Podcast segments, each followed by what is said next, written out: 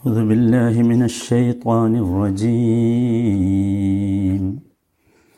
سيقول السفهاء من الناس ما ولاهم ما ولاهم عن قبلتهم التي كانوا عليها. قل لله المشرق والمغرب يهدي من يشاء إلى صراط مستقيم. നൂറ്റി നാൽപ്പത്തിരണ്ടാമത്തെ വചനം നാലാമത്തെ ദിവസമാണ് നമ്മൾ കേൾക്കുന്നത്. അലഹമില്ല ഈ വചനത്തിന്റെ ആശയം ഇപ്പോൾ നമ്മൾ ഗ്രഹിച്ചു കള കഴിഞ്ഞല്ലോ. സയക്കൂലു സുഫഹ ഉമിനന്നാസ് മനുഷ്യരിൽ നിന്നുള്ള മൂഢന്മാർ അവർ സമീപ ഭാവിയിൽ തന്നെ പറയും മാ വല്ലാഹുമൻ കിബിലത്തിഹിമുല്ലത്തി കാനു അലൈഹ. എന്തുകൊണ്ടാണ് അവർ ഇതുവരെ തിരിഞ്ഞു കിബിലയിൽ നിന്ന് മാറിയത്? കുൽ നബിയെ നിങ്ങൾ പറഞ്ഞു കൊടുക്കണം. ലില്ലാഹിൽ മഷ്രീഖു വൽ മഗരിബ്. കിഴക്കും പടിഞ്ഞാറുമൊക്കെ അള്ളാഹുവിന്റെ അവകാശത്തിൽപ്പെട്ടതാണ്. യഹിദി മൈ യഷാ ഉയില ഷെറാത്തി മുസ്തഖീം. അവൻ ഉദ്ദേശിക്കുന്നവരെ അവൻ നേരായ ചൊവ്വായ മാർഗത്തിലേക്ക് നയിക്കുന്നു. സഹോദരങ്ങളെ ഈ വചനത്തിൽ ഒരുപാട് കാര്യങ്ങൾ നമ്മൾ മനസ്സിലാക്കേണ്ടതുണ്ട്.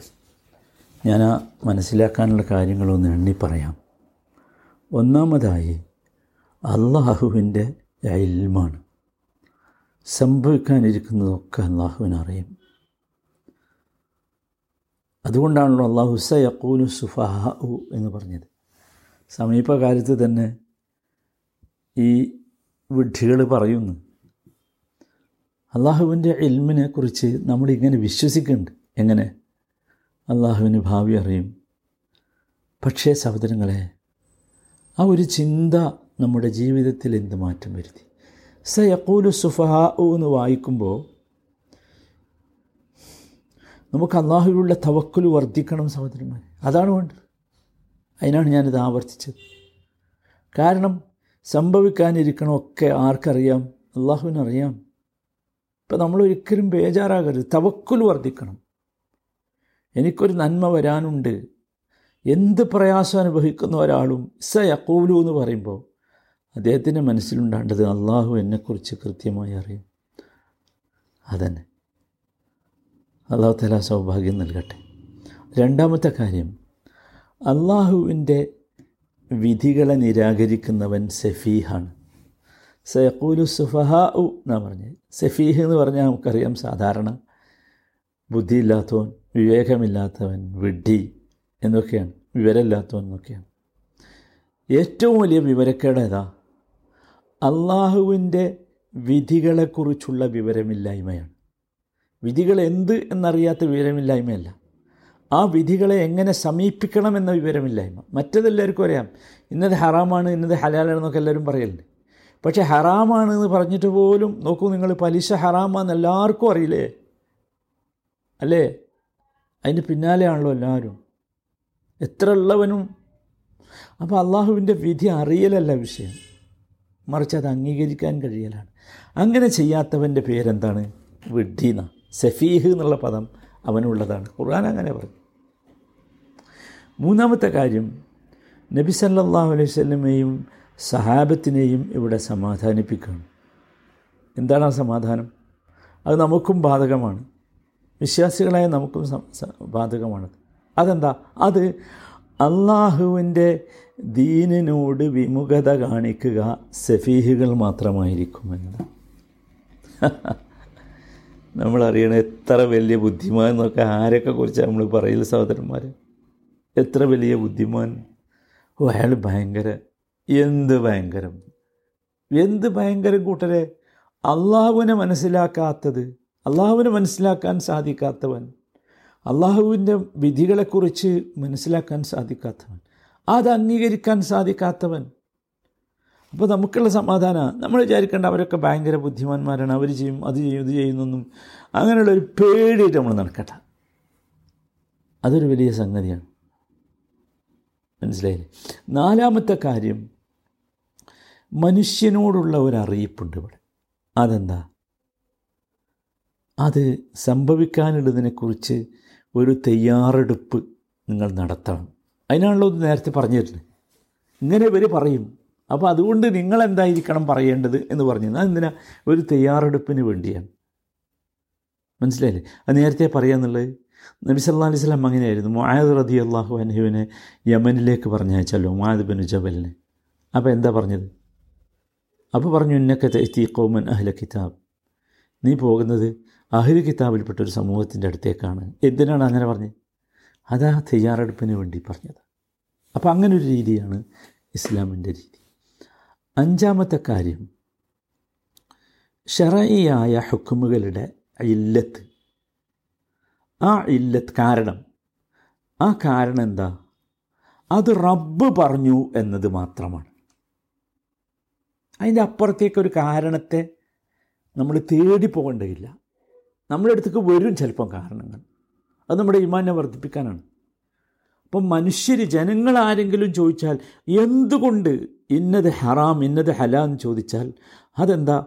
അത് റബ്ബിന്റേതാണ്. അപ്പോഴേ നമ്മൾ എന്താക്കുള്ളൂ? നമ്മൾക്ക് നമ്മൾ യഥാർത്ഥ ദീനിലെത്തുള്ളൂ. എല്ലാ തർക്കങ്ങളും അവസാനിപ്പിക്കാനുള്ള കാര്യം എന്താ? എന്തുകൊണ്ട് അങ്ങനെ എന്ന് ചോദിച്ചാൽ അത് റബ്ബ് പറഞ്ഞതാ റസൂൽ പറഞ്ഞതാ. ഖലാസ്. കാലല്ലാ കാല റസൂലുല്ലാ. അതാണ്. ഒരാൾ ചോദിച്ചു നമ്മളോട് എന്തുകൊണ്ട് അങ്ങനെ എന്തങ്ങനെ ആകാൻ കാരണം? ആ നമുക്കറിയില്ല. നമ്മൾ പറയുന്നത് അള്ളാഹു അങ്ങനെയാണ് പറഞ്ഞത്. അള്ളാഹു അങ്ങനെയാണ് വിധിച്ചത്. അള്ളാഹുവിന്റെ തീരുമാനം അതാണ്. അള്ളാഹു എന്തുകൊണ്ട് ഇത് ഹറാമാക്കി? എന്തുകൊണ്ട് ഹലാലാക്കി? എന്താ ചോദ്യത്തിന്റെ ഉത്തരം? ഉത്തരം അത് എന്തുകൊണ്ടെന്ന് വെച്ചാൽ അള്ളാഹു നിന്റെ റബ്ബാണോ അതുകൊണ്ട്. നിന്നെ സൃഷ്ടിച്ചത് അള്ളാഹുവാണ്. നിനക്ക് വേണ്ട എല്ലാ വിഭവങ്ങളും നൽകുന്ന അള്ളാഹുവാണ്. നിന്നെ സംരക്ഷിക്കുന്ന അള്ളാഹുവാണ്. അതുകൊണ്ട്. അത്രയേ ഉള്ളൂ. എന്തുകൊണ്ടാണ് നിങ്ങളിപ്പോൾ കാബയിലേക്ക് തിരിയുന്നത്? എന്താ ഉത്തരം? എന്തുകൊണ്ടാണ് ബൈത്തുൽ മുഖദ്സിനെ മാറ്റി നിങ്ങൾ കാബയിലേക്ക് തിരിഞ്ഞത്? എന്താ ഉത്തരം? അതൊക്കെ അള്ളാന്റെതാണ് ലില്ലാഹിൽ മഷ്രിഖുവൽ ഇത് നമ്മുടെ ജീവിതത്തിൽ ഏറ്റവും പ്രധാനമായ ഒന്നായി നാം സ്വീകരിക്കണം. ആര് ചോദിച്ചാലും ഉത്തരമില്ലാത്ത ഒരു ഒന്ന് മുസ്ലിങ്ങൾക്കില്ല. മുസ്ലിങ്ങളുടെ ഉത്തരം എന്താ കാലല്ലാ കാല റസൂലല്ലാ ബസ്. അതിലെത്തണം നമ്മൾ. അള്ളാഹു എത്തിച്ചു തരുമാറാകട്ടെ. ഒരു വലിയ വിഷയമാണ്. എന്നാലും അള്ളാഹു എത്തിച്ചു തരും. പിന്നെ ആറാമത്തെ കാര്യം. ഇസ്ലാമിന്റെ ശത്രുക്കൾ എപ്പോഴും എന്തിന് ശ്രമിക്കും? എന്തെങ്കിലും പഴുതുകളുണ്ടോ? എന്തെങ്കിലും അവ്യക്തതകളുണ്ടോ? എന്തെങ്കിലും ന്യൂനതകളുണ്ടോ? ഇതിങ്ങനെ തേടി നടക്കും. അല്ലാതെ അവർക്ക് അള്ളാനെ അറിയില്ലല്ലോ അള്ളാനെ പരിചയപ്പെട്ടിട്ടില്ലല്ലോ. അതാണ്. അപ്പോൾ അത് തേടി നടക്കും. തേടി നടക്കുമെന്ന് നേരത്തെ അള്ള പറഞ്ഞു തരാണ് ഈ കബിലയുടെ സംഭവത്തിലൂടെ. സുബാനല്ല സുബാനല്ല അപ്പോൾ എപ്പോഴും അങ്ങനെ ഇരിക്കും. കുതിർക്കികൾ എപ്പോഴും അങ്ങനെ ഇരിക്കും. അതിൽ നമ്മൾ എന്താണ്ട ബേജാറാകേണ്ടതില്ല. എന്നതാണ് ഏറ്റവും വലിയ വിഷയം. ഏഴാമത്തെ കാര്യം അള്ളാഹുവിന്റെ പരമാധികാരത്തെക്കുറിച്ചാണ്. ലില്ലാഹിൽ മഷരിഖു വൽ മകരിബ് എല്ലാ ദിക്കുകളുടെയും ഉടമ ആരാണ്? അള്ളാഹുവാണ് അള്ളാഹു അവൻ ഉദ്ദേശിക്കുന്ന ദിക്കിലേക്ക് നമ്മളെ തിരിപ്പിക്കുന്നു. നമുക്ക് എന്തേ വഴിയുള്ളൂ? അസം നമ്മൾ കേൾക്കുക നമ്മൾ അനുസരിക്കുക. അത്രേ വഴിയുള്ളൂ. എല്ലാ കൽപ്പനകളും അങ്ങനെയാണ്. എല്ലാ കൽപ്പനകളും അള്ളാഹുവിന് അള്ളാഹുവിന്റെ കൽപ്പന അംഗീകരിച്ചുകൊണ്ട് നമ്മളത് ചെയ്താൽ അതെന്തായി? അത് അഭിബാധത്തായി അത് സൽക്കർമ്മമായി. നോക്കൂ അതാണ് വിഷയം. നോക്കൂ അള്ളാഹു അല്ലാത്തവരുടെ മുമ്പിൽ സുജൂതി ചെയ്യുക എന്നത് എന്താണ്? ഷിർക്കാണ് സംശയമില്ലല്ലോ. ഷിർക്കാണ് ബഹുദൈവാരാധനയാണ്. പാടില്ലാത്തതാണ്. എന്നാൽ മലക്കുകളോട് അള്ളാഹു ആദമിന് വേണ്ടി സുജൂത് ചെയ്യാൻ കൽപ്പിച്ചല്ലോ അതോ? അത് അള്ളാഹു കൽപ്പിച്ചു എന്നതുകൊണ്ട് അതെന്താണ് അവിടെ? അത് താഴത്താണ് അള്ളാഹുവിനെ അനുസരിക്കണം അവിടെ. അത് താഴത്താണ് അള്ളാഹുവിനുള്ള അനുസരണമാണ് അത്. മനസ്സിലേ? നോക്കൂ നമുക്കെല്ലാവർക്കും അറിയാം കൊല നടത്തുക എന്നത് എന്താണ്? മഹാപാപമാണ്.